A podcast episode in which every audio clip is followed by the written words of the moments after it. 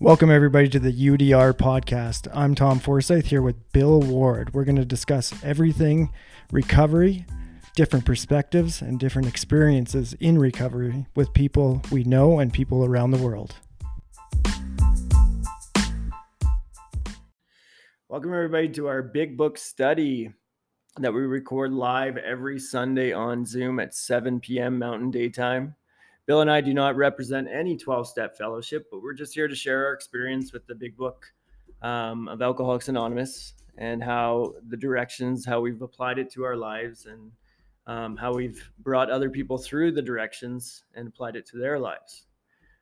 Uh, we will be discussing God. It is not a religious God, it is just a God of our understanding. So please keep an open mind if you're uh, have any questions about um, the episodes today. We do have an email, uh, fosdfl at gmail.com, and it stands for Fellowship of the Spirit Designed for Living at gmail.com. So that's fosdfl at gmail.com. So if you have any questions or you want any information, please shoot us an email. We'd be happy to answer any questions. So we just hope everybody enjoys. And if you resonate with our episode today, please follow us. And if you know anybody that could benefit from this episode, please share it with them. Thanks a lot. I won't really see the truth until I do this with somebody else. And and when I say with somebody else, to me, so this is Tommy and I's uh, version of what how we've experienced the literature through our sponsorship and through our own lives. Tommy's done many step fives with many different types of people. I did my first one with a clergyman and my second and third and fourth one with uh, AA members. And I've gotten so much more value by doing it with a God centered 12 step person that understands this program than I did with the clergyman. And we're not here to say, you know, don't use a clergyman. You can use whoever you want. But heavy on this study tonight is we're going to be talking about using God centered 12 step people and why. What's the benefit of it? So, you know, a lot of the shit needs to be be revealed and and looking at it from self, doing this by myself, I can't see self from self. I can't see the problem. And if I'm totally convinced that selfishness, self-centeredness is the root of my problem, then I better I better do this different, right? Because me left to my own devices gets me fucking drunk. So tonight we're on step five. And what I want to highlight about step five is step five isn't just a fucking part you do as you do your set of steps. Step five is live action in my life today. So as you go through your first set of steps, anybody here who's new to the program and you're just learning about what the steps are, step five is an integral part of this, and we're going to be talking about that tonight. But we're also going to be talking about well, what does step five look like in my life like today?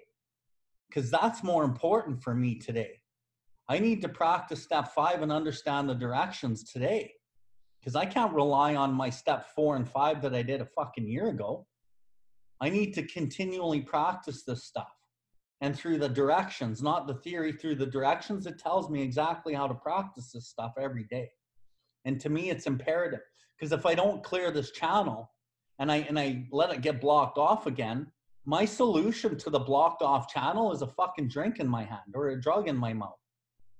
So I really got to be like diligent and and understand what step five is today because step five is a massive piece of this puzzle on the day-to-day basis. And i find a lot of people to get a little time and just go and run their own program. They don't have sponsors they don't have their pillars they think that they're just good with god and a lot of these people are running into a lot of conflict in their lives. You know they're fighting everyone and everything and they don't really understand why. And they have this connection which they'll tell you they have but why the fuck are you so miserable? Why are you always in resentment? Why can't you stay in relationships? Like, what is it? Because self is manifesting itself. And you can't see self with self. It is the root of all of our troubles, but we can't see it, right? So to me, I have to be sponsoring and I have to be sponsorable as I go through every fucking day and week of my recovery. And, and it's and it's actually probably one of the biggest tools to the program, in my opinion. But you know, once we get a little bit of time in and life kind of starts getting better after a year or two, we kind of veer away from our sponsor and 12 step pillars. But at the end of the day, we suffer. And part of the part of the deal about steering away from your sponsor and your 12 step pillars is most people don't make it to two years or three years. Why? Because a huge part of this is relying on your sponsor in your first year. Because they can call you on your shit, but then you think you got this after a year or two and you don't do it anymore. And when you look at birthday boards, people aren't staying sober. The simple fact is, people do not fucking stay sober. A huge part of it is because they disconnect from their accountability with their sponsor or with their t- pillars. So, and I like using pillars because if I have a like a variety of people I can lean on to discuss and be an open book, I can get a variety of different perspectives. And if I'm going to make decisions based on my own will and what I think, it can be often obscured by wishful thinking. And a lot of my intuition is actually driven by traumas that I will fucking mistake as intuition. But if I can rely on four or five people and go ask them questions about what it is I'm deciding, I can get three out of four that say the same thing and one that maybe says something else. But if I'm listening to the three out of four or the four out of four telling me one thing and I'm thinking another, I better stop and fucking look at it. And and that's just the way it is. So, you know, um, guns. Anything before we get reading? Um, I, th- I think just on that note, it's important that we don't call multiple people so that we get the right answer if we call four people and one person gets us gives us the answer we want to hear, we better consider the other three as well. Because um, I see that happen often. But um, yeah, I think that's all before we get started here. And I think it's important that as you're growing in your your own fellowship, and you're you're relying for advice on people who are on step three or step two or step four or step five? Be real careful but we're relying on people that are in the lower steps that have never done this or they're constant relapsers and shit because they're not they don't fucking get what we're doing here yet.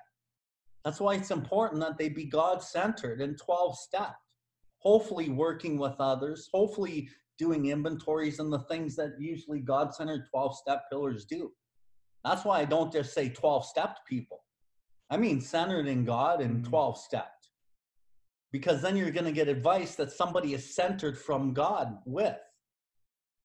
And it's important not to rely on people that are not on fucking any steps or that are on step four, on step five, because you're going to get perspective from people that are living in self, that are making decisions commonly made in your world of the material. And it's the same shit that you're always going to get if you listen to that advice. And I'm not saying that their intentions aren't good. And I'm not saying that some of their advice isn't valid. I'm just saying for your own personal growth, it's really important to seek out God centered 12 step people and do what they do and, and listen to them, regardless. Anyway, so we're going to get started here on step five on page 72, chapter six into action. Uh, we will be using the 12 and 12 after we're done it in the big book. We will be going into the 12 and 12 for this, you know, second half of this.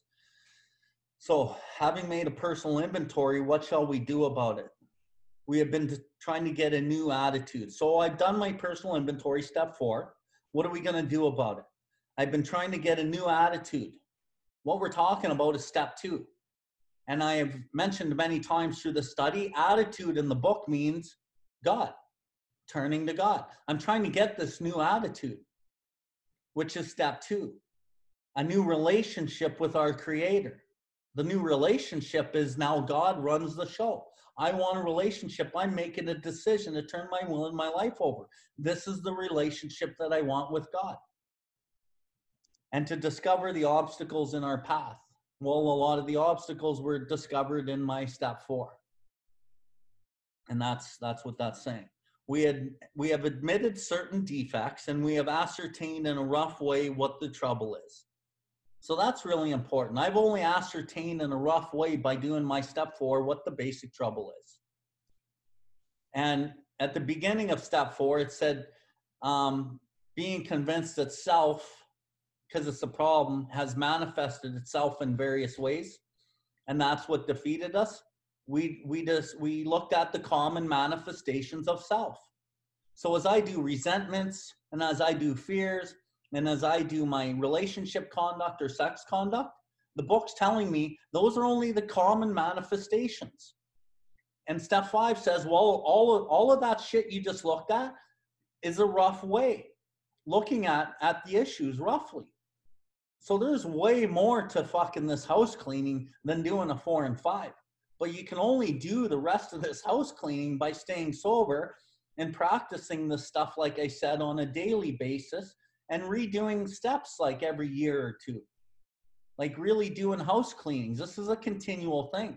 It's not by accident that the triangle, one of the triangles is trust God, help others, clean house. If you're cleaning house, you're able to trust God. And if you're not cleaning house consistently, you're not able to fucking trust God. And if it's usually a theory, you think you are, and you can believe and, and rationalize yourself into that you're trusting God because you pray and that you do some nice altruistic actions but you're not actually trusting God. And then through the aspect of help others is you're able to to get closer to God. So let's say trust trust God is at the top of the triangle and you got help others and clean house. Those two at the bottom, cleaning house and helping others are way more fucking important than the idea that you trust God. Through the acts of the altruism of these two bottom corners, you actually do trust God. So the theory of trusting God is fucking got to be wiped out because it's just a theory. And, you know, for the prideful guy who doesn't really like what I'm saying, I'm sorry. But that's what I fucking see. The theory of God doesn't get you fucking sober. And if you're able to stay sober, the theory of God doesn't get you fucking happy. Hmm. So I don't know really what to tell you. So ascertain in a rough way what the basic trouble is. We have put a figure on the weak items in our personal inventory. Now these are about to be cast out. This requires action on our part, which when completed will mean that we have admitted to God, to ourselves, and another human being the exact nature of our defects. And that's really important, the exact nature of our defects. Well, the word nature, by definition, means origin of. I can see the branches, but what about the root? Where is the origin of the defect? You know, step four is a vigorous and painstaking effort to discover what our emotional deformities in each of us have been and are. We wish to look squarely at the pain and unhappiness these things cause others and ourselves. And then this line, we want to find out exactly how, when, and where our emotional emotional deformities warped us. Without a willing and persistent effort to do this, there will be little sobriety or contentment for us. So that's that's really important. What is the nature of these things? That's the third column. That's why I emphasized the third column in in the resentments the other day. Because everyone in the program focuses on, oh, what's my part? What's the fourth column? Oh yeah, that's my part, my part. Well, fuck. Your your part's gonna continue until you fucking find out where it's coming from. And if you don't want to look for it, what you resist will always persist. You're going to continue to have, you know, hurt in relationships. You're going to continue to continually be single because you can't form a true partnership. You're going to continually be fighting people and, and friends and, and keep moving in the circle because you're driven by these old ideas, emotions, and attitudes that have been guiding forces of your life. And we got to fucking look at those things, find out why. In the step four, in the 12 and 12, it talks about the four desires. We'll really get into that next week. I don't want to stay there too much this week, but the four desires cause us fucking all the trouble there is. And usually the third column in the step four resentments is always going to boil down to like um, security within my fellows, security within my relationship, security with something. Afraid to lose something or afraid to not get something based in an emotional entanglement relationship with somebody else. And it's important to get to the root of that. Why? Why? That's the nature of our defects. So this is a skim. I, I can get through this shit and dump dump the shit, but I got to find out why. So I'm only going to get relief if I just do a five, like once.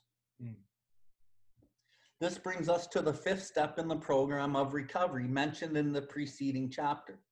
This is perhaps difficult, especially discussing our defects with another person. We think we have done well enough in admitting these things to ourselves. There is doubt about that. In actual practice, we usually find a solitary self appraisal insufficient.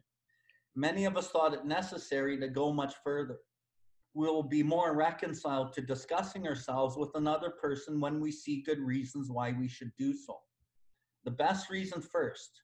If we skip this vital step, we may not overcome drinking. Time after time, the newcomers have tried to keep them themselves certain facts about their lives.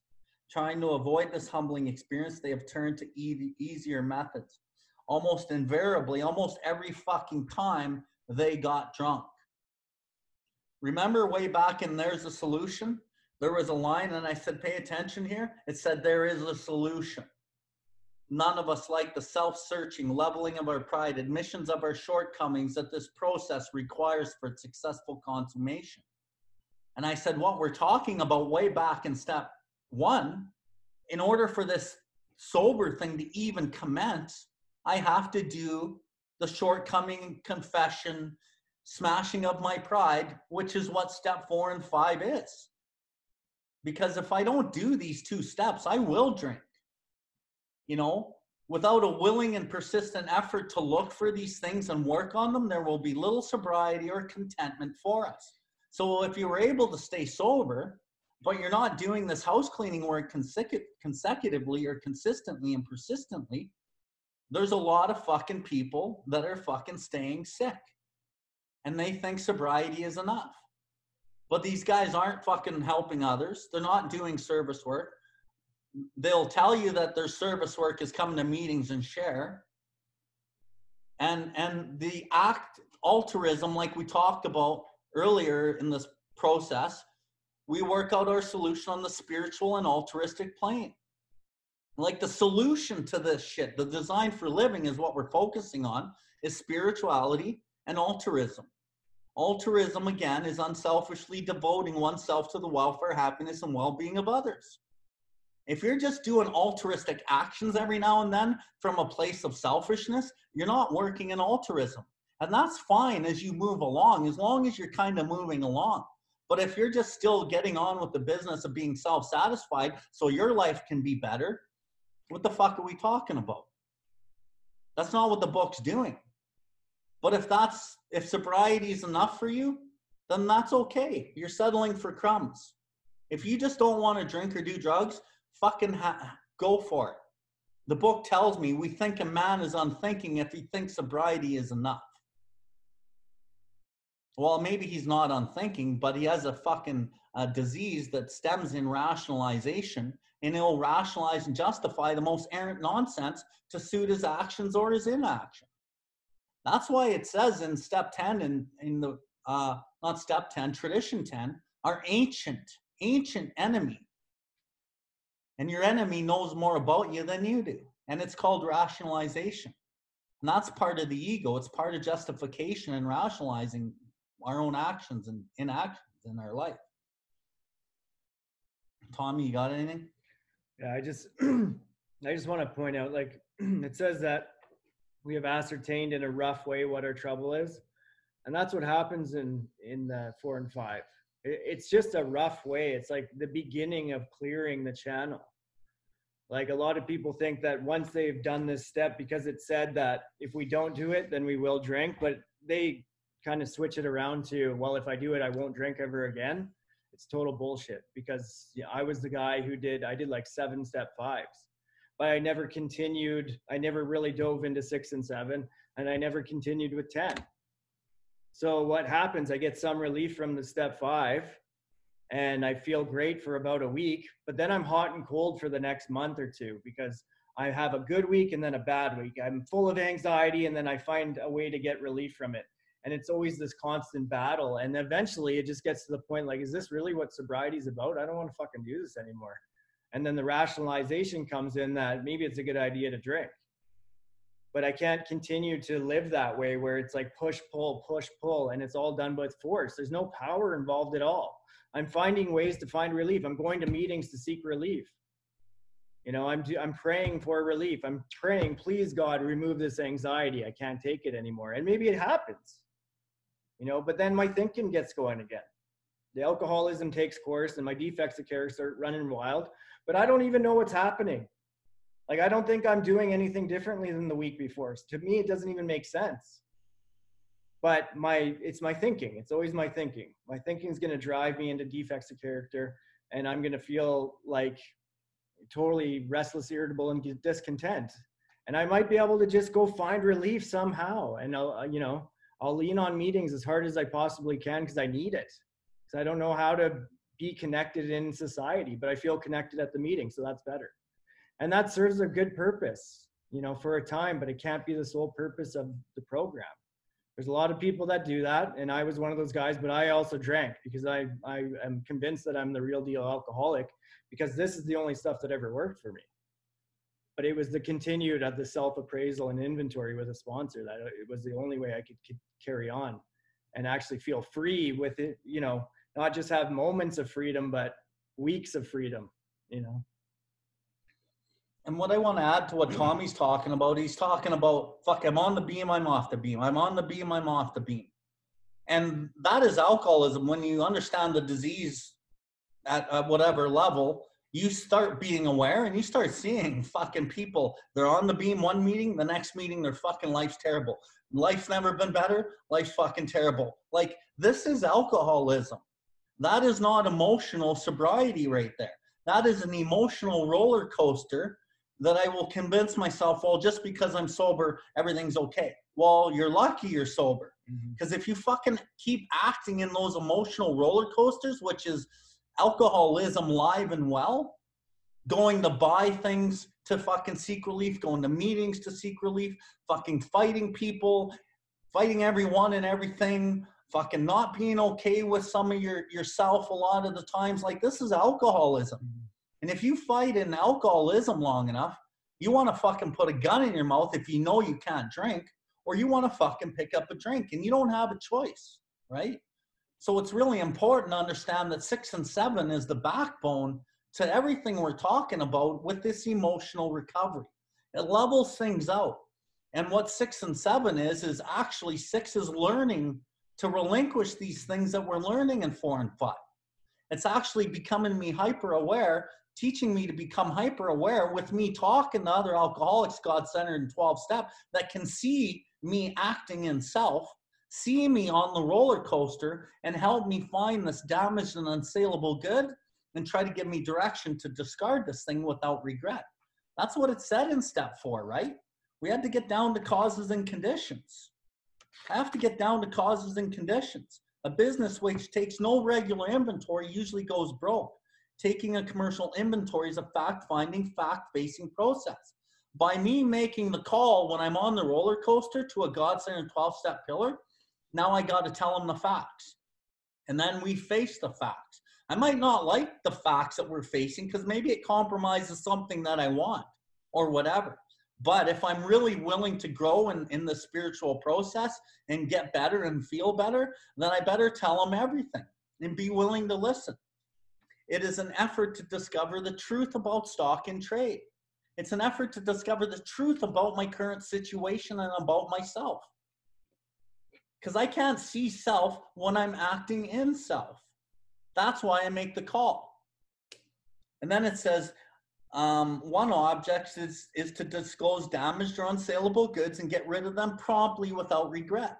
That's why I'm calling a God centered 12 step pillar. I'm looking to find something that I can't fucking see. And usually, as I make this call, if I'm really willing to run my own good program, I'm going to see the shit while I'm talking to him. That's that's what happens so many times. Well, Tommy and I will be talking to a sponsee, and they'll be talking, and then it's just like, I don't even have to fucking say anything. They're like, dude, I see it. Yeah, you do. So what are you gonna do? I'm going to take the action. I'm going to do this inventory. I'm going to go talk to this person. I'm going to make amends and I'm going to go pray for him and I'm going to do these things. Like it says in step 10, Tommy mentioned step 10. Step 10 is the keys to all of this shit we're talking about. And step 10 is not what it fucking says on the wall in the room. Step 10 is in the big book and it's a process. And that is what actually takes you to this fucking land, this this promised land, this this place of serenity. But because AA is full of fucking opinions, you go to three topic discussion meetings, all there is is people's opinion, and they don't even want the step because they can't share on the step because they don't know the fucking program, but they sure know how to talk about honesty or willingness or whatever the fuck it is.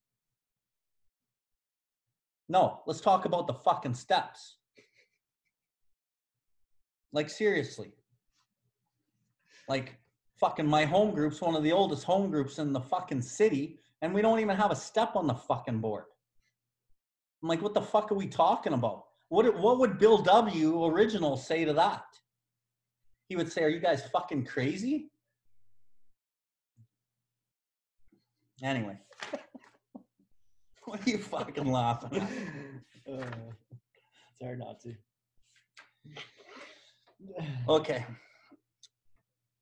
So back to top of 73. Having persevered with the rest of the program, they wondered why they fell. Fuck, really?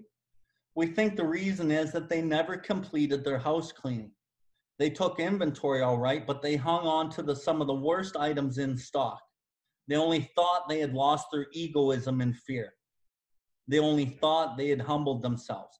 They only they had not learned enough about humility, fearlessness, and honesty in the sense we find it necessary. So I'm going to change the words a little bit here. They only rationalized that they had lost their egoism. I'm going to convince myself of the most errant nonsense to suit me. Yeah, yeah, I've lost enough egoism um, and fear. Yeah, I've really worked on my fears. I'm not even fucking fearful anymore. Like I'll rationalize anything to suit my own pride. Like fucking trust me. They only thought they had humbled themselves, but they had not learned enough about humility. Humility is the name of the game here. We got three phases of humility humiliation, humbled through pain, and the third phase, where the gifts are, is a desire to seek and do God's will in everything you do the building of character, the act of selflessness, real altruism.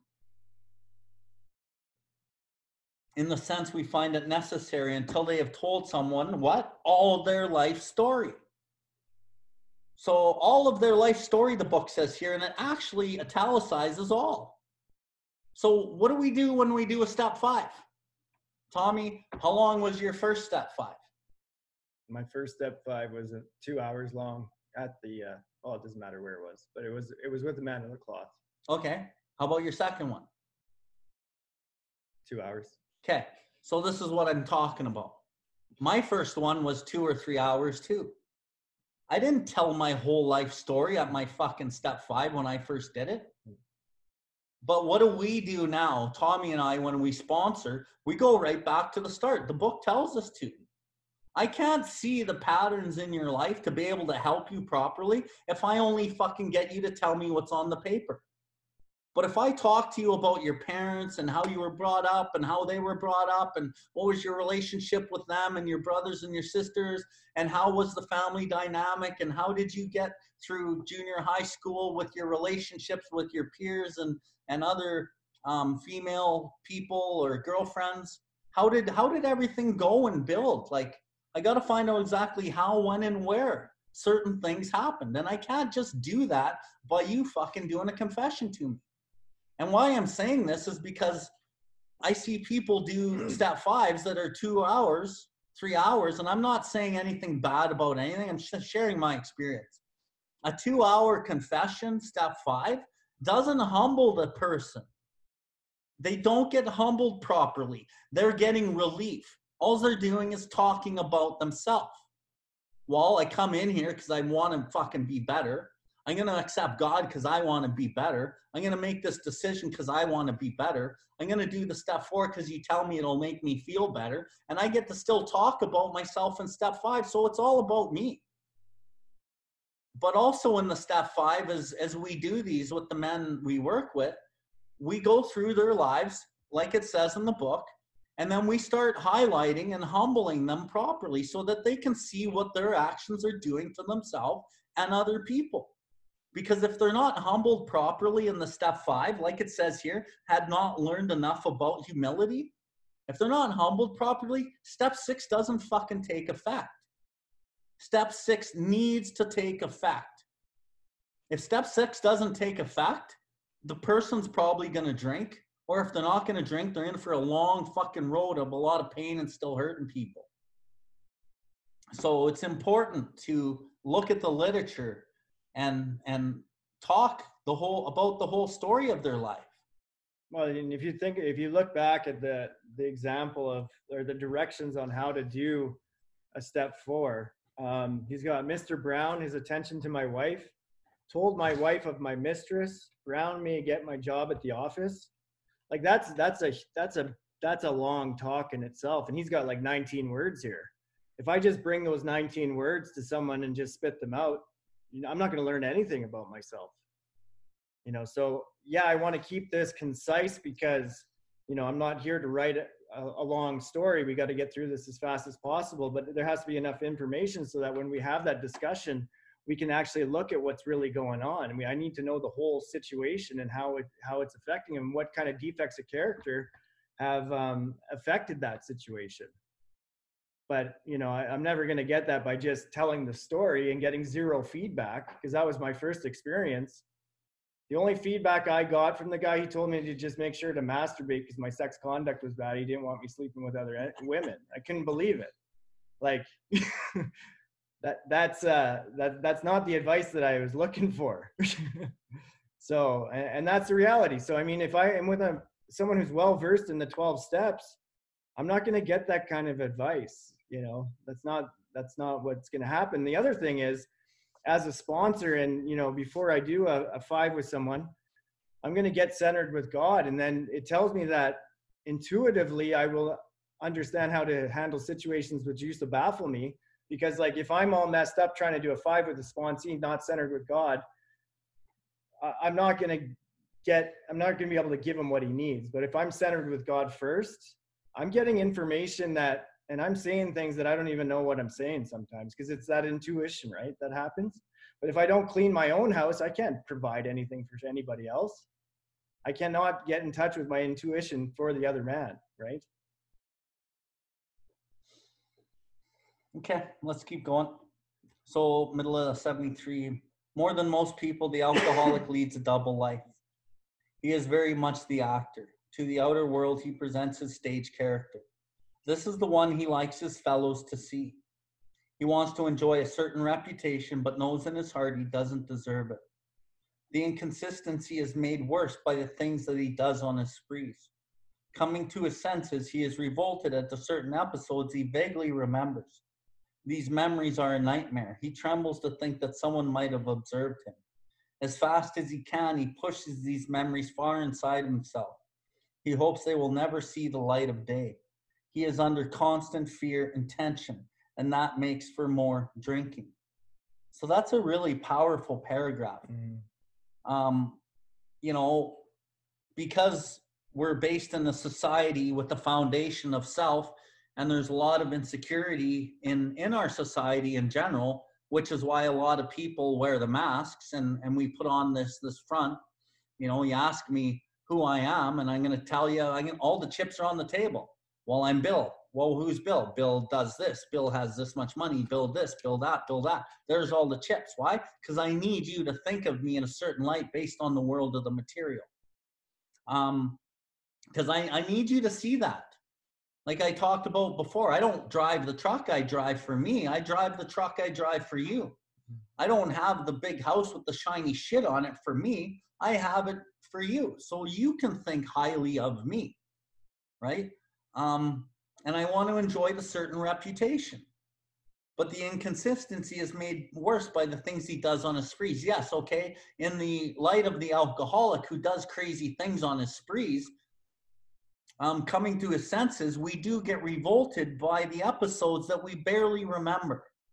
And that makes for more drinking because we're in constant state of anxiety and, and fear of how we're perceived by others. And, and because I need relief from the way I feel, I'm going to drink more. But let's put that aside and talk about while in recovery, as I act out in my own defects, what I'm doing is I'm dishonor, dishonoring my own consciousness of truth of what I know to be right and wrong. And some of it I don't even actually know that it's wrong, but my consciousness deep down in me does, which is why I feel anxious and shit. Um, so it's important to not sweep the shit under the table today.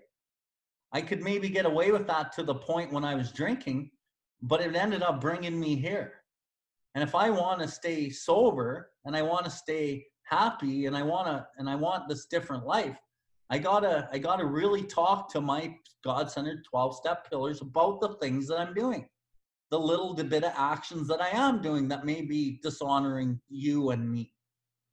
And hopefully the person that I'm talking to is non-judgmental and if they are judgmental, they're maybe not judgmental is the wrong word, but I need somebody who's to humble me, who's to care more about my life than my feelings. Because if if I'm not if I'm not spoken to in some ways with firmness and authority and saying, you know, quit being a piece of shit, Bill. I need to hear it like that. Because if I don't hear that type of stuff from my pillars and my sponsor, then it doesn't fucking hit me the way I need it to hit me. And I need to stop being a piece of shit sometimes. And sometimes I'll rationalize and justify my approach with my sponsor, and he knows me. So he'll know. And I don't even do it on purpose, but he knows me, which is why the benefit of me working with the same person for years and being fully honest is he's able to see the things in me that I can't always see myself because he's been working with me for five years, five and a half years. You know, um, there's a line way back in one of the other chapters. This is not, by no means a comprehensive picture of the alcoholic, but this description should identify him roughly. Well, this is by no means a comprehensive picture of Bill, but this description that my sponsor knows because he's worked with me long enough should identify him roughly. As I tell him the story, he goes, Well, what about this? Because he knows that about me. Well, what about this? I'm like, Oh, yeah. Yeah, yeah, I didn't tell you that part, or I forgot, or I told it to him in a way that suited me, but I didn't do it on purpose. And he's able to pull these things out of me. Why? Because they've established a relationship with him over years where he actually is able to see shit below the surface that a new sponsor that I worked with, I'd be able to pull the wool over his eyes and I'd be uh, not benefiting myself at all. So to me, it's really important to do the step five stuff with with a sponsor and God's 12 step pillar who who you get to know and you build a a relationship with. And he's not actually judging me. He's caring more about my life than my feelings right?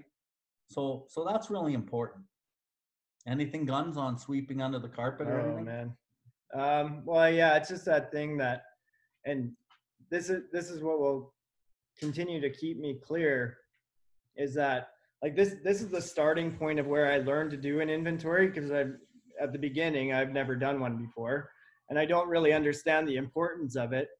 Um, but like we do get some relief from the five, and I now understand how it can affect me. Like I might have a good week after I've done my five, but if I don't continue to look at these defects of character that I've that I've looked at or that I've understand now, like from my sponsor's point of view, um, you know, and I just keep maybe I'm like really angry inside and I just push it down and I keep doing that you know, for a couple weeks, and then all of a sudden I just explode on someone for no reason because I got all this shit inside me that I haven't been dealing with, and that can lead me to drink. So I mean, this is just like a, a starting point. This is where I learned to do inventory for the rest of my life, right?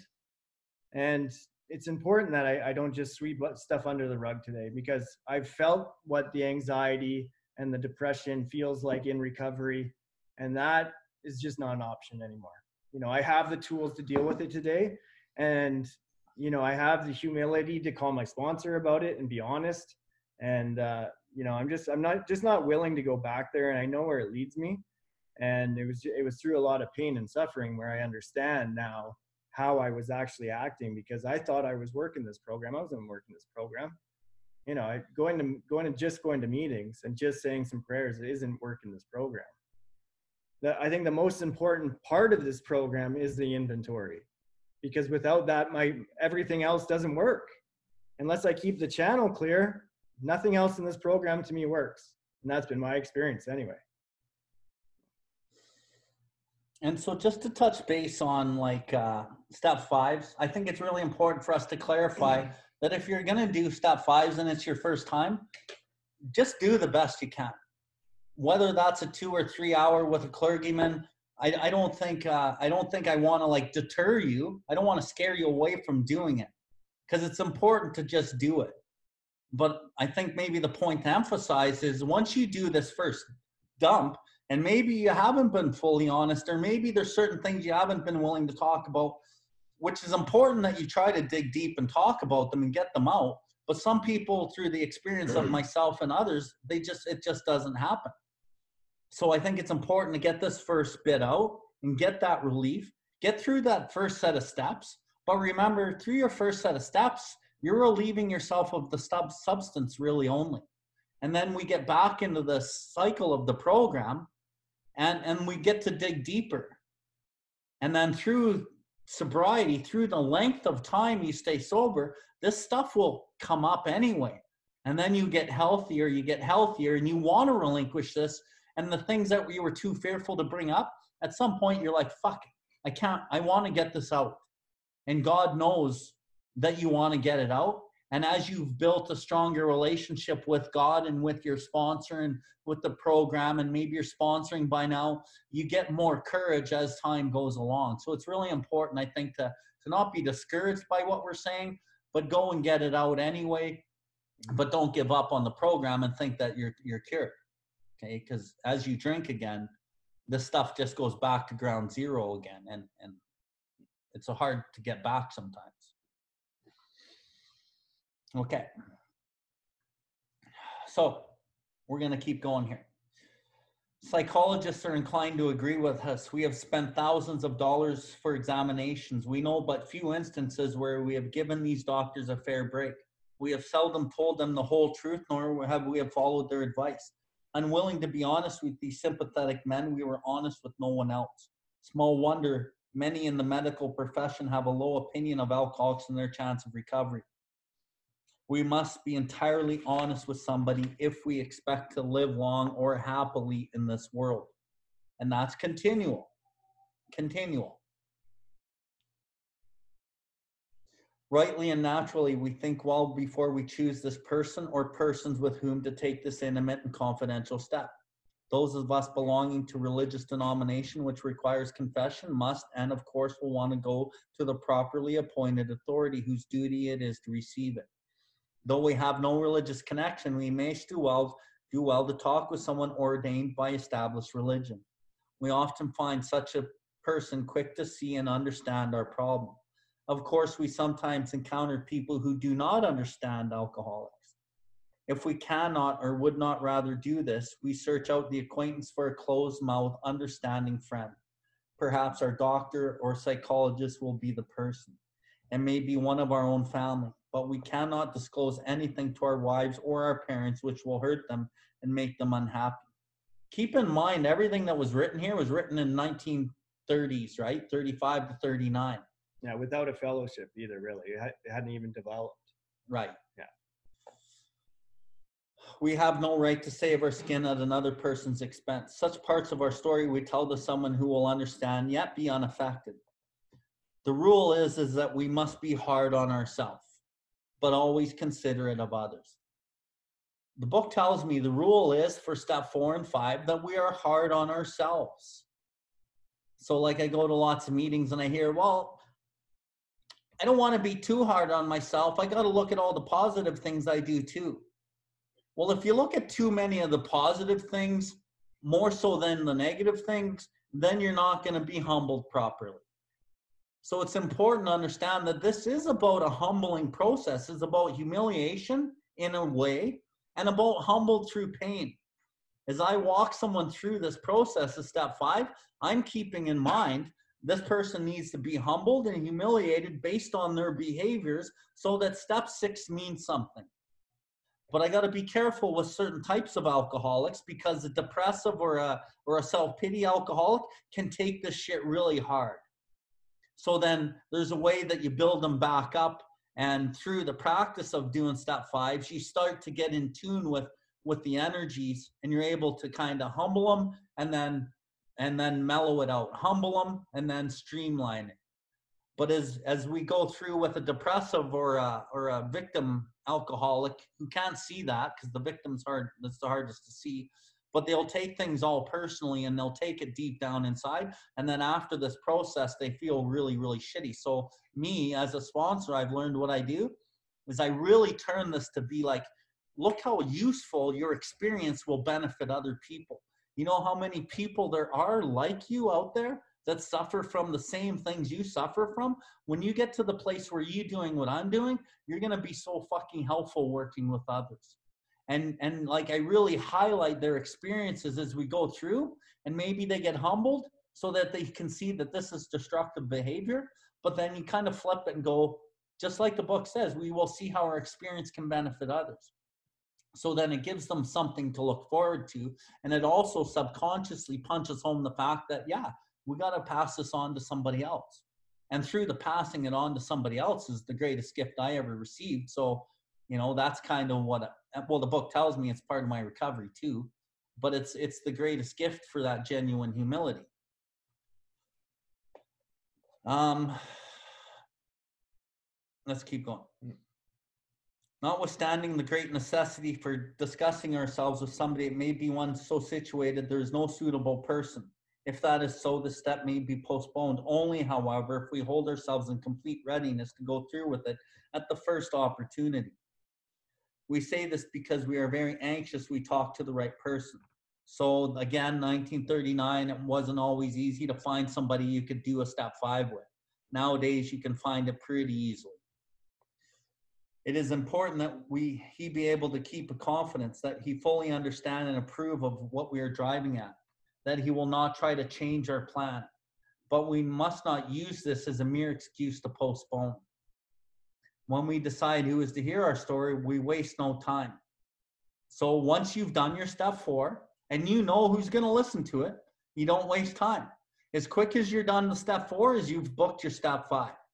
And if you're really lollygagging along at the end of your step four, because this happens with most people, including me, is I get so much of my step four done, and then the end of it takes fucking forever.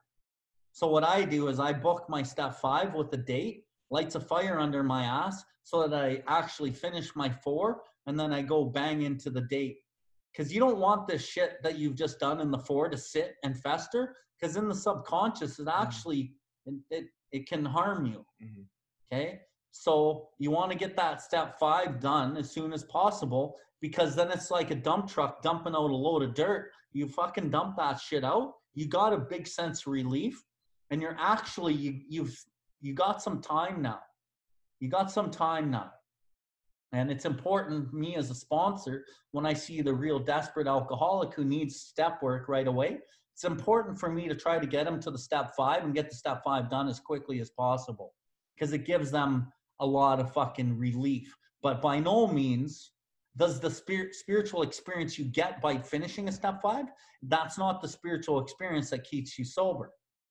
But a lot of people will mistake this feeling, this good feeling you get by doing the five, as like, fuck, yeah, I do feel like the drink problem's been removed. I feel fucking great. I think I got this at this point mm-hmm. without having any inclination of what actually step six is about because step six is the keys to this shit but you get so much relief and you feel like you're on cloud nine and there's a lot of things that make you feel like you got this but you haven't actually changed or really worked on change you've just gotten a dump of relief and maybe a little bit of knowledge and but you know it's it's pretty uh pretty precarious situation Okay, when we decide who is to hear our story, we waste no time. We have written an inventory and we are prepared for a long talk. There it is again, a long talk. And it's a talk. It's back and forth, back and forth. It's not one person talking to me and me fucking taking a couple notes and saying, okay, you got five defects, have a great day. It's a talk. A talk is two people interacting in a conversation. We explain to our partner what we are about to do and why we have to do it. He should realize that we are engaged upon a life and death errand. And honestly, this is a life and death errand. It's a really important step which is why we're emphasizing so much of this tonight. It's an important step to do your first time and to do once or twice, you know, once a year or once every second year or whatever. And it's a really important step to understand what it is today. What is it in today's live action? And when we take a break, we'll start out by going to step 10 and looking at where step five lies within the directions of step 10 just to kind of give you a better idea in case some of you don't really know what we're talking about. Anyway, most people approached in this way will be glad to help. They will be honored by our comp by our confidence. So here we go. This is the action of step five. We pocket our pride and we go to it, illuminating every twist of character, every dark cranny of the past once we have taken the step, withholding nothing. And I always, at the end of a step five, I say, Is that everything, dude? I don't want you to be holding any skeletons in your closet. Did you tell me everything? And they usually say, Yeah. But what I usually say is, I'm like, okay, sometimes what I see is you might think you've told me everything but maybe over the next day or two because of your your god wants you to make sure everything's relieved something might come up over the next day or two. So if they're actually still hiding something, they may really think about that. And then through the day or two after, the conscience says, I got to tell them. And then they'll come to me and say, okay, I got to tell you this. So we're going to read this little piece of step five, the finishing off of step five. And we're going to go into the step 10 because we want to really highlight some things in the step 10 because Step 10 has the component of step five in there. And we're going to talk pretty heavily about the component of step five and some other things that are in the 10. So just bear with us. And uh, a lot of this will tie itself in as we get into the step six and seven also next week. Okay. Okay. Here we go. Bottom paragraph, page 75. Returning home. So Tommy and I keep talking about the directions, the directions, the directions. Here's some more directions. So we return home. This is when step five's finished. It's all done. I will tell the guy, read this, and I will direct him exactly to what it says here. You return home and you find a place where you can be quiet for an hour. There's only two timelines in the big book. One is right here. You go home and you you be quiet for an hour. Carefully reviewing what you have done we thank God from the bottom of our, our hearts that we know Him better. So clear cut. You thank God from the bottom of your heart that you know Him better. Taking this book down from the shelf, we turn to the page which contains the 12 steps. It's on page 59. Carefully reading the first five steps, first five proposals. We ask if we have omitted anything. So you look at those first five steps and you really think and you meditate and you pray on those first five steps and go, Have I fucking missed anything? Really, and think about it. And through meditation, you'll probably be able to, first time maybe in your life, be able to meditate a little bit. Um, for we are building an arch which we shall pass and walk a free man. So, way back in step three, we talked about through this arch which we pass through to freedom. The keystone of the new and triumphant arch which we pass through to freedom. Well, what was the keystone back in step three? The keystone is, is that God is actually now my employer. I actually am a servant in sense to God. He runs the show. So I need this to take actual effect, not in a theoretical idea the theory that I'm turning my life over to God will make you go a long way around here. The practical application through the step 10, which we'll talk about here tonight, will actually allow this keystone to get set in place. So, Um, building an arch which we will, shall walk a free man at last. Is our work solid so far? You ask yourself about those first five proposals. Are the stones properly in place on the arch that I'm building? Have we skimped on the cement put into the foundation? Have we tried to make mortar without sand? Am I am I fully invested in this? Am I really wanting this? Am I really trying to change? Am I have I done everything to the best of my ability? If we can answer to us our satisfaction, then we look at step six. So step six will start next week and it will be two full sessions. Why? Because step six is the keys to understanding step six is fucking important. So next week we will start in step six and we will be reading in step six and in step four and the 12 and 12. So everyone have your 12 and 12 with you next week because that's going to be heavily relied upon. So right now, to hammer home some of this five stuff and some of the directions, clear cut directions, we're going to bounce into step 10. It's on page 84.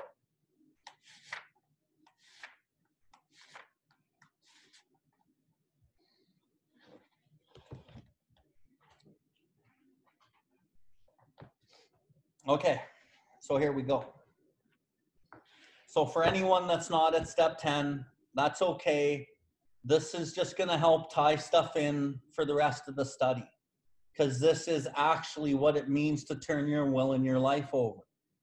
Like when we say, let's turn our will and our, lives over to the care of God, and we, we try to always go, well, what does that mean? You know, is this God's will? Is that God's will? Well, what's God's will?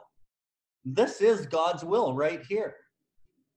And through awareness and through understanding step six, this practical application will actually change your life. It will get you closer to God. You will be able to be in constant companionship with God, and you will be able to identify self will and, and, and do God's will. Won't always be easy, but you'll have a process. And as you practice this, you get better and better at it. So here we go. So this thought, middle of the page on 84, this thought brings us to step 10. Well, what is step 10? Step 10 is step four to step nine in a nutshell. Step four to step nine is our is our main program, the, the body of the program. And step 10 is a is a fucking condensed version of those steps, four to nine. And I could actually say three to nine. So here we go. This thought brings us to step 10, which suggests we continue. And I want to highlight the word continue is four times in this paragraph. Continue to take personal inventory and continue to set right any new mistakes as we go along. We vigorously commenced, we vigorously began this way of living. It's a way of living as we cleaned up the past. We have entered into the world of the Spirit. If you follow these directions, you start entering into the world of the Spirit. Our next function is to grow in understanding and effectiveness. This is not an overnight matter. How long does it continue for? It continues for our lifetime, every day. Not just at night, we don't do this inventory. So then, then it says right here. So I'm gonna I'm gonna point out the one, two, three, four, five. And if you're taking notes, put a one, two, three, four, five where I'm gonna say, and then I'll go through it and kind of show you what we're talking about. So one, continue to watch. Put a little baby number one beside the C on continue, because that's the first step in this. Continue to watch for selfishness, dishonesty, resentment, and fear. the little baby number two, when. When these crop up, right beside the W on when. That's the second step in this five step process. Um, we ask God to remove them. The little baby number three is going to go beside we discuss them.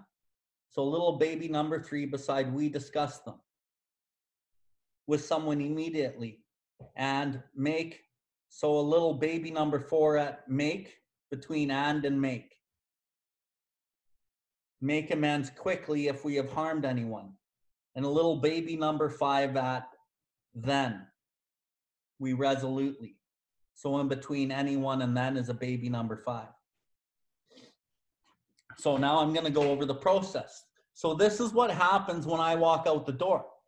But I got to be aware and I got to be convinced that selfish self centeredness is the root of my trouble. And selfish self centeredness actually has many little branches to it, but these are the four main ones. And whenever you feel disconnected or angry or resentful or judgmental or whatever, you're acting in one of these things. So here we go. So continue to watch for selfishness, dishonesty, resentment, and fear. Boom. That's awareness. I got to be aware of what I'm thinking and what I'm feeling as I go into any situation. Let's say I walk outside and I and I and I get into get into it with somebody some dog is pissing on my foot. I can act out and say, "Get your fucking dog out of here, you fucking idiot," and and get really mad. But if I'm aware and I'm like, "Okay, this dog's pissing on my foot," I'm fucking resentful and I'm angry. I stop and I go, "Holy shit!" I ask. Then it says, "What do I do?" I ask God at once to remove it. So I got to be aware of what I'm thinking, what I'm feeling in every given circumstance. The first step in the solution is I ask God to remove it at once. That's important. First sponsor is always God. We try to turn to God whenever we're starting it twisted up. If I'm at work and I feel anxiety because because I'm late, well, I'm late because of my own self and I'm I'm living in fear. Okay, I ask God to remove that fear at once.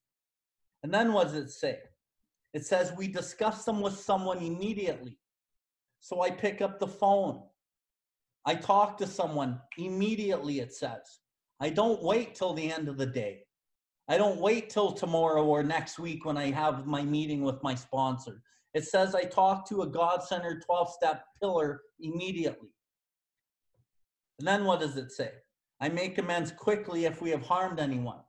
So with the dog, I make amends quickly to the dog and the owner, like right away and then I go talk to somebody maybe after because I've acted so quickly in self that I caused a lot of pain right off the bat. But whatever, I, I make amends quickly if I have harmed anyone. And then it says, then we resolutely turn our thoughts to someone we can help. So then I leave that dog situation and I start praying for the owner and the dog, or maybe there's other people, doesn't matter. I can pray for people. I resolutely turn my thoughts to someone I can help. And what I've learned about that last piece of the process is I usually pray for somebody for at least 20 seconds or 40 seconds. The longer I pray for a specific person and I can get into a zone of actually caring and praying for you, it actually takes me out of self. So when I look at these five step process here, I start out with the problem of self. I go to God. I talk to a God centered pillar. Why do I talk to the God centered pillar? Because I'm stuck in self. And I already read step four earlier. I can find the causes and conditions. And I look, I look at the facts. So I call Tommy and I say, dude, this is what's happened in my day right now. And I can tell him all the facts. And then he might start helping me face the facts. And he's asking me questions about the facts knowing that I'm a rationalizer and I might not be telling them the truth, he's going to prompt me with a bunch of questions. Well, what is it? What did they do? What did you do? Well, what time did this happen? All these kinds of things, right? It's kind of like a step five, except I'm not talking about my whole life. I'm talking about a whole situation right now on the fly. And then we find uh, um, the damaged or unsaleable good. So Tommy helps me face the facts, look at the facts, look at the truth about stock and trade and find this object or unsaleable good that I can discard without regret. And he's like, dude, you're acting in fucking resentment. You're acting in fear. You're acting in something you can't get, and you think you want to fucking run the show and get something out of it. You, you can't, dude. Have you went to God? Yeah, I've went to God. And so he really guides me, and then he says, like, dude, you got to go make an amend. That's part of the damaged and unsaleable good that I need to discard. Now I got to humble myself and make the amends. And now I resolutely turn my thoughts to someone I can help. So what happened in that little conversation that might have took five or 10 minutes? We did a step four inventory, like Tommy said, is really important. We did a step five. We discussed it with somebody and we talked about it. we did a step six. So we found what it was, and I became willing to change and, and relinquish it and try something different. I did a step seven because step seven is I'm working in God's will. So I did something within God's realm. I, I did the eight. I was, I wrote the list of the per person that I harmed, which was this person. And then I became willing to make an amend, which was I make an amend and I say I'm sorry and I and I try not to do that again. So what happened was I just ran through a whole set of steps in a 5-minute phone call and then what happens is I don't carry that with me for the rest of the day. Mm. I'm back centered with God. I've kept the channel clear and I'm okay. And if that happens 5 minutes down the road, I I do it again. And I do it again. And I do it again. This is a spot check inventory that I do all day long. And through the process of understanding this, this thing, the most important thing in this right now is awareness. I got to be aware. And then it becomes the most important thing. If, if I'm aware, then the next important thing is am I willing? Am I willing to go to God? Am I willing to pick up the phone? Am I willing to be humbled? Am I willing to be more humiliated, humbled, humility, and go make the amend? Am I willing to pray for somebody that just pissed me off? So we're talking about humility all through this. And a lot of it's humiliation, a lot of it's humbled through pain. And if I keep doing this little process long enough, I start becoming to work with this as a working part of my mind, and I don't have to do it reluctantly. It comes naturally which is the main difference between step six and seven. Yeah, and the thing the thing with this step, um, like we talked about uh, sweeping shit under the rug, basically. And if I follow this, I, I no longer have to do that. I I convince myself that I'm getting away with these little things. You know, like maybe maybe I had a good day. I got pissed off at some guy, but I still feel good good about it and I carry on this behavior. And then all of a sudden, the next week, I'm crippled with anxiety and I'm spiritually sick and I don't know why. Because I thought I was getting away with all that stuff. I thought the defects of character weren't affecting me and I didn't have to do this the way it is in the book. But then, you know, eventually I'm just going to be crippled with defects of character. And it, it, it seems like I can't figure out why it's happening. I'm just baffled. Like, why would I feel this way? I did my prayers, I went to meetings, but I wasn't looking at all the little things from last week that I thought I was getting away with. Like the human mind is like this supercomputer, it just absorbs information. Where do you think all this shit goes? You know, like all we still have shit affecting us from childhood, let alone last week. You know, so all these little things, if we don't keep account of everything that's going on and keep open and honest, what's going to happen is slowly little by little, I'm going to get more blocked off, more blocked off, more closed up. And all of a sudden, I'm fucked. Like I'm so disconnected and I can't figure out why because it's hard to see why because I haven't been honest with my sponsor about all the little stupid things I've been doing. And so at first, yeah, like I was phoning, I was phoning Bill like every day, sometimes twice a day, like just nonstop. And then, you know, as I get in the groove of it, it's it's it's not as you know, I, I just stopped doing this stuff. I don't want to make amends anymore. I'm sick of making amends. Fuck. so I stopped. I stopped acting in defects of character. And like, if you if you keep looking at yourself in this way, it's like, holy fuck! Like, eventually this has to stop. Eventually, if I keep like attacking this stuff, I'm gonna stop the behavior eventually because I can see the truth, and it just becomes nonsense anyway.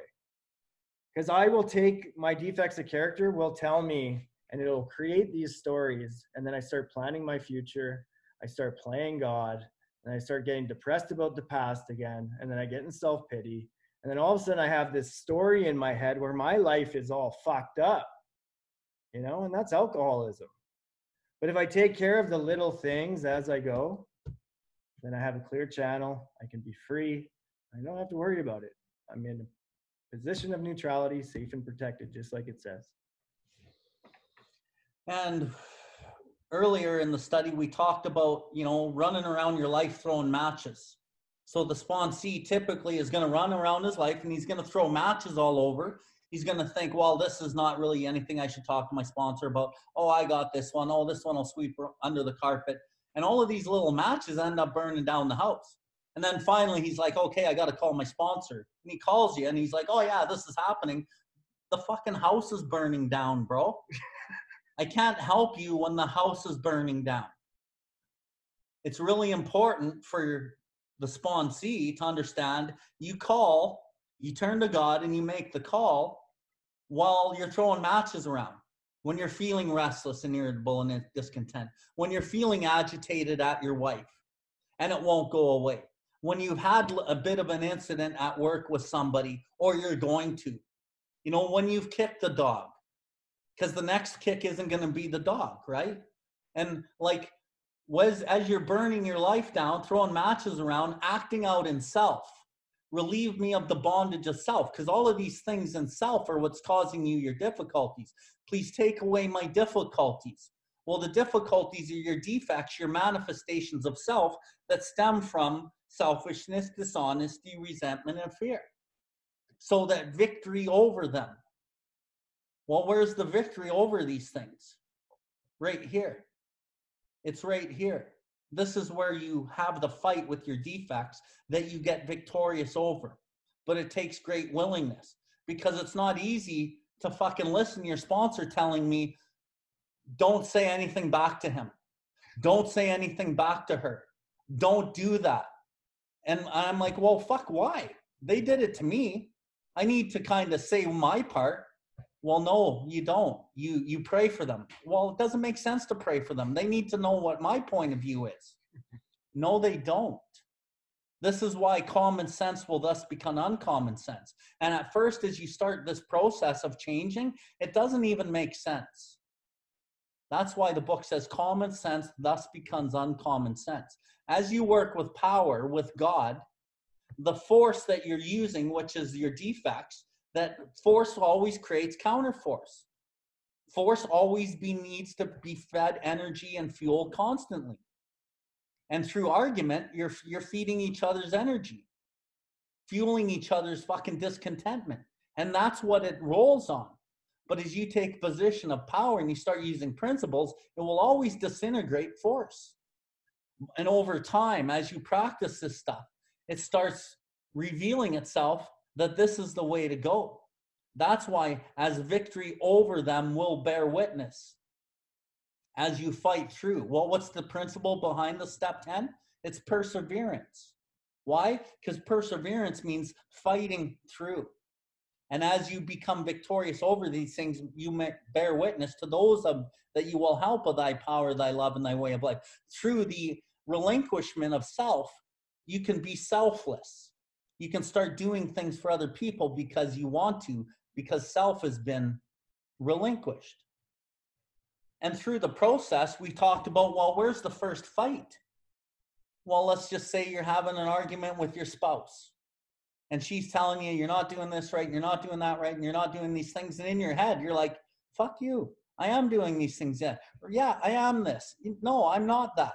But where's the fight? You're not fucking speaking it out loud yet. You're fighting in your own head.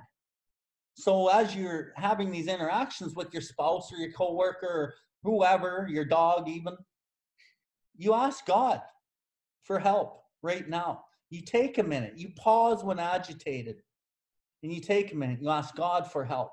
God, help me. And in step four, it said, Let me, this is a sick person. How may I be helpful to them? Show me the patience, tolerance, and self pity or pity that I would cheerfully grant a sick friend.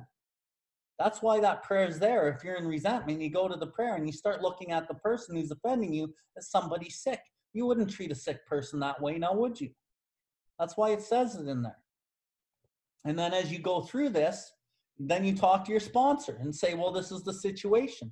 And your sponsor guides you to more principles, more action.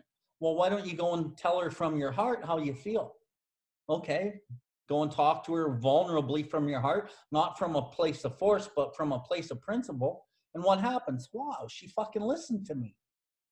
Because the, the heart was open, and the language of the heart is what people really want when you're creating force, force doesn't work. But as I go and approach her with the heart, it actually dismantles her force. And she can't combat me when I'm talking from the heart. And then it says, we make amends quickly if we have harmed anyone. And then maybe I did do some harms and I say, you know what, I'm really, really sorry. How can I how can I do better or be better? Well, imagine that. How can I do better or be better, sweetie? And if she wants to keep running force at you and you keep running power with God, eventually she's going to have nothing because power will always outdo force.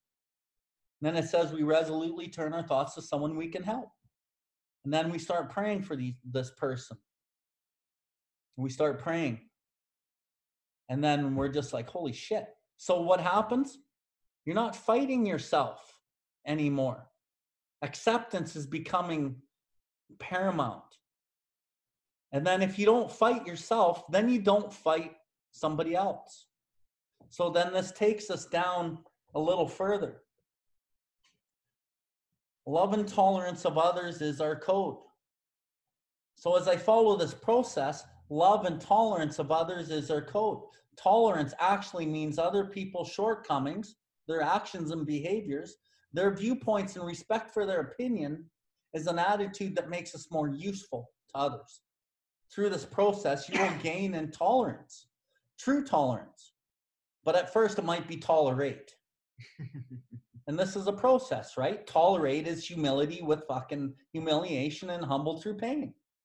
Well, tolerance is actually humility and a desire to seek and do God's will, which comes through time. And then what does it say? We have ceased fighting anything or anyone even alcohol. Because alcohol is not the problem, never was the problem. I'm the problem. And if you want to reread this, continue to watch for Bill. continue to watch for Bill. When Bill crops up, you ask God to remove Bill at once. I discuss this, I discuss Bill with someone immediately. I make amends quickly because Bill harmed somebody immediately. And then I re- then Bill resolutely turns his thoughts to someone he can help because this is me. I'm the problem. My selfish self-centeredness is at the root of all things. Our problems we think of own, our own making. They arise out of myself. So as I follow this process over time, I will cease fighting anything or anyone. First one I quit fighting is me. And when Tommy did his step five, he got this sense of peace, peace and ease. And he wasn't fighting himself. And through him not fighting himself, he didn't need to fight anybody else.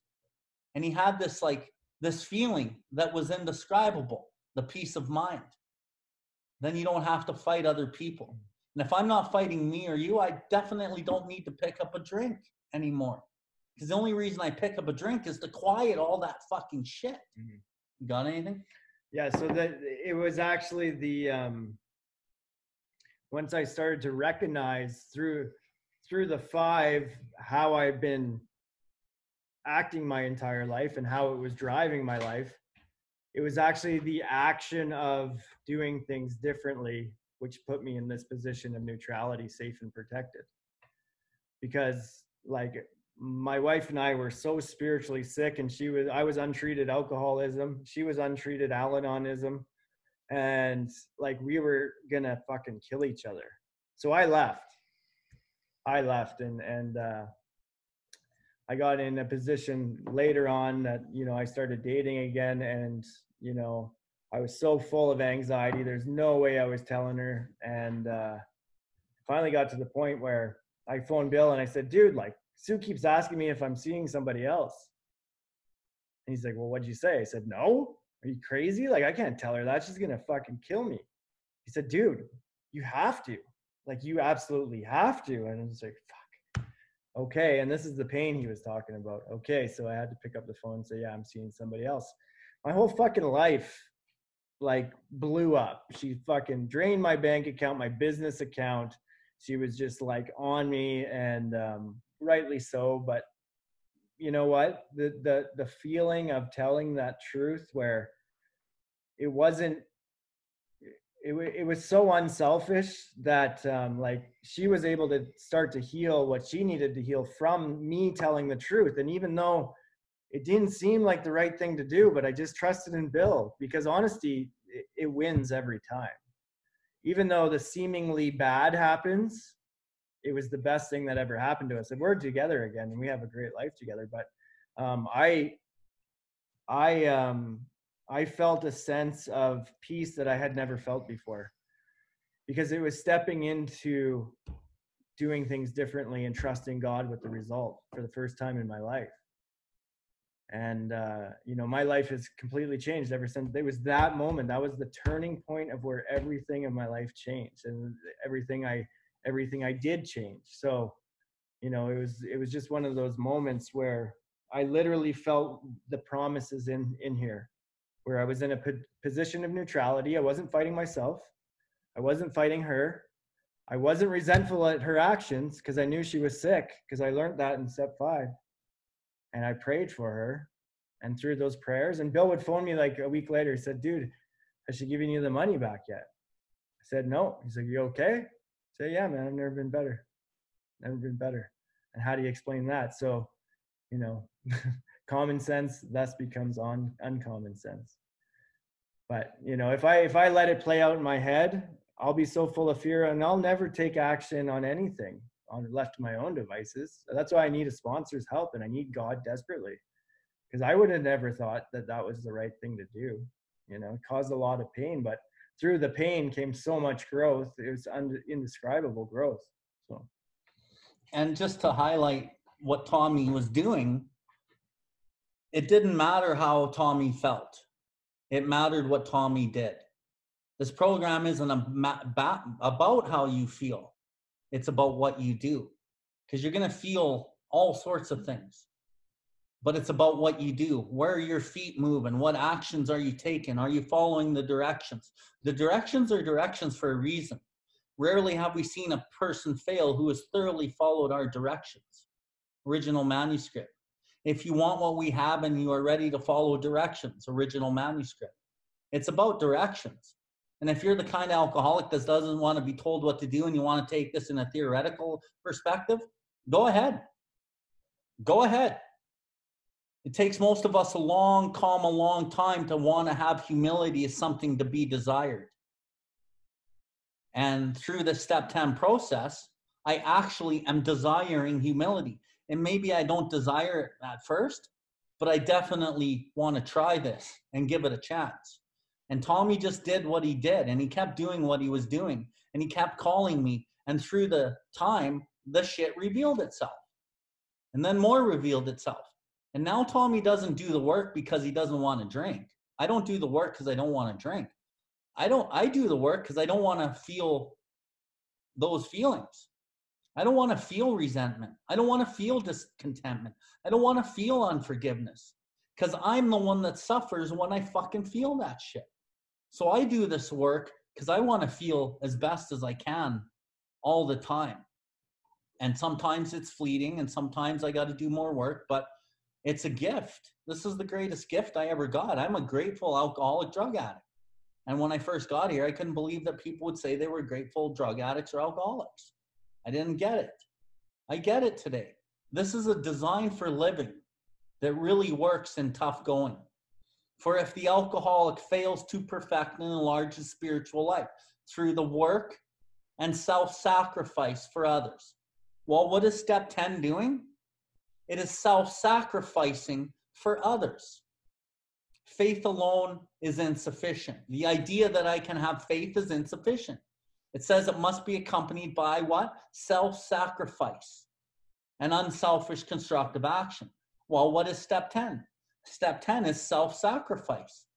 I got to identify self and sacrifice it with God's help and with my pillar's help.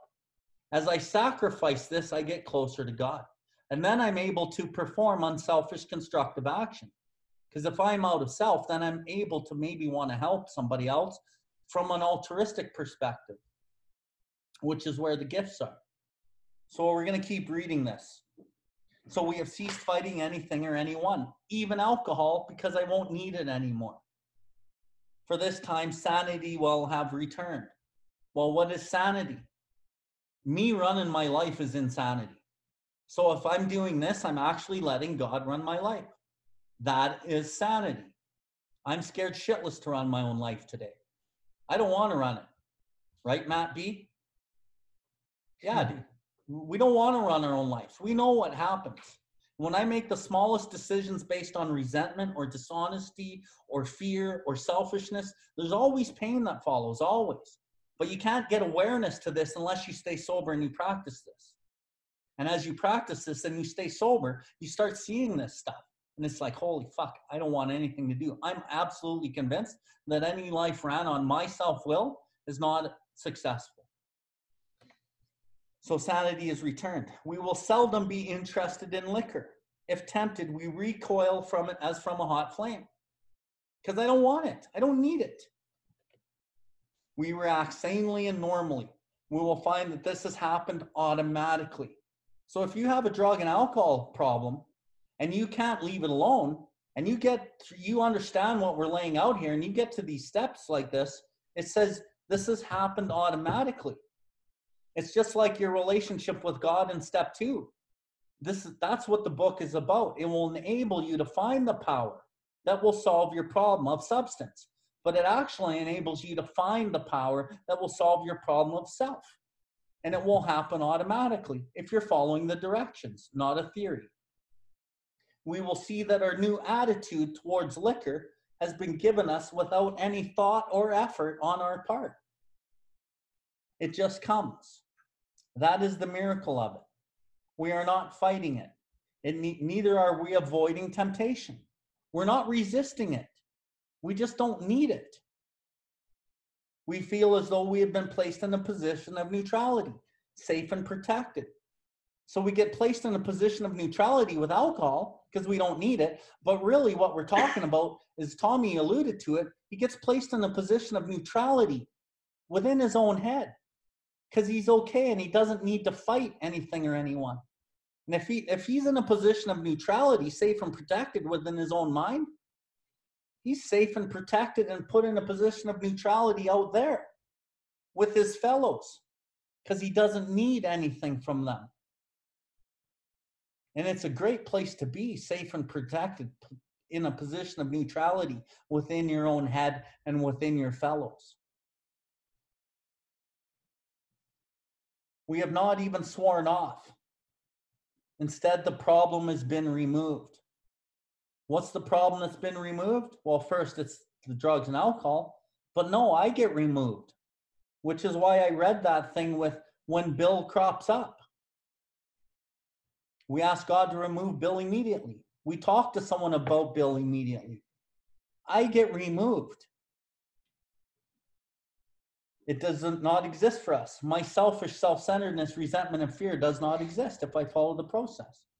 We are near the near neither cocky nor afraid. That is our experience. That's how we react so long as we keep in fit spiritual condition.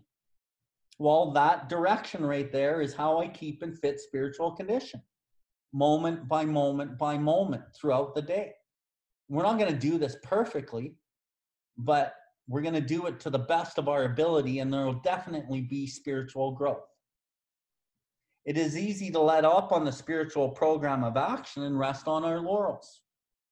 Well, it's easy to let up on this action and rest on yesterday's recovery because you feel good today. It's way easier to let up on this action stuff because you feel good, but it doesn't matter how you feel. You feel good, doesn't matter you feel good. It's what you do.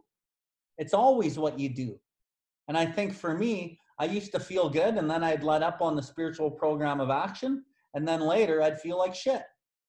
And then I'd look back and go, well, what am I not doing? Well, I'm not keeping up on the things that I would, my actions. And then I'd have to kind of fucking do a bunch of work and get back up to where I was. And it was, it was laborish. And then I started realizing, okay, every time I feel like shit, I'm missing something. So I closed the gap and I'm like, okay, I don't want to, I don't want to feel like that anymore. So I'm just going to do this stuff every day. And so I do it every day. Some days I still take breaks and I suffer from it. But self is very powerful and it wants to run the show. That's why step 11 says we got to constantly remind ourselves we are no longer running the show. Why? Because my disease wants to constantly run the show. So we are headed for trouble if we do. For alcohol is a subtle foe. We are not cured of alcoholism. What we really have is a daily reprieve contingent on the maintenance of our spiritual condition. Well, my spiritual condition lies within my step 10 and my other disciplines. Every day is a day where we must carry the vision of God's will into all of our activities. Well, every single action or activity in my life, if I'm following step 10, I'm bringing the vision of God's will into everything I'm doing. That's why step 10 is so fucking important. And it's not about what it says on the wall in the rooms, it's about what it says right here. Directions. This is your directions. How can I best serve thee? Thy will, not mine, be done. Again, that's what step 10 does.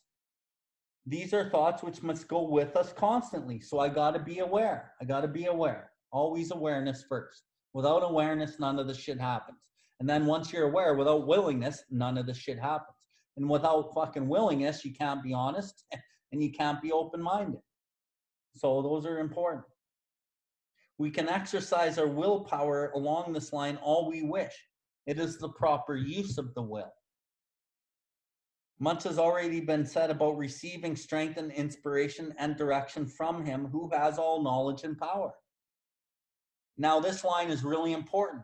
If we have followed directions carefully, if we have carefully followed directions, well, what directions? the five step directions we just gave you on the previous page. If you have followed these directions carefully, what does it say? We have begun to sense this flow of His Spirit into us. What did it say over here in step 10? We have entered into the world of the Spirit. To some extent, we have become God conscious. Yeah, why? Because I'm acting in self, I identify it, I turn to God. I talk to a pillar, He directs me back to God. And then as I practice this, I'm always trying to turn to God. That's the actual attitude. The most profound result of all was our change in our attitude towards God. God's no longer a theory in my life. God's no longer something I think about when I wake up and I go to bed, if I even do. God is actually the central fact of my life today. The great fact is just this and nothing left. We have had deep and effective spiritual experiences that have revolutionized our whole attitude towards life, towards God, and towards our fellows. That's what this does. It will revolutionize your whole outlook towards life. His spirit into us. To some extent, we have become God conscious. We have begun to develop this vital sixth sense. I start relying on God. I pause, I, I pray, I meditate, and I get I get the intuition answers from truth from my true self of who I actually am, and I'm able to go talk to somebody with truth. The sixth sense. Most of my life been run on five senses, but there's mm. one, and it's an untapped inner resource. It's the fundamental idea of God that actually guides my life. It's love, kindness, forgiveness. And as I get in touch with this thing, it actually starts guiding all my answers and decisions that I make in my life from a point of principles. And I'm using power to run my life, and it combats the force. And it's always force that fucks up my life because I'm fighting with it. But we must go further, and that means more action. Guns, you got anything on directions mm-hmm. or sixth sense or? Well, the thing is when so like when I sponsor, like I I I have to have that clear channel because you know I, I really rely on my intuition when someone phones and I mean, it's not always there like every moment that's for sure and sometimes I just don't have an answer for for people and um you know um but the thing is with this like I have to learn how to discern before I react and this teaches me that like i need to because i used to like in alcoholism fuck like i was telling bill like sue and i we've been together eight years and we've moved seven times because it's always like oh yeah like we're just going and like just madness right always moving always buying new trucks always doing things like i never really ever took any time to to take a minute to discuss it with people to bring it back home, to meditate on it, maybe give it two or three days before actually making a decision until in my heart I know for sure that it's the right answer. But if I'm all blocked off and I'm not doing this process, then my mind's to start telling me it's God, it's God, it's God. God wants me to do this like like instantly like that, right? But really, I, I've learned that it takes days, even weeks sometimes, to get the real answer that I'm looking for. And it comes through other people sometimes. Maybe it comes from a conversation. Maybe it comes from meditation.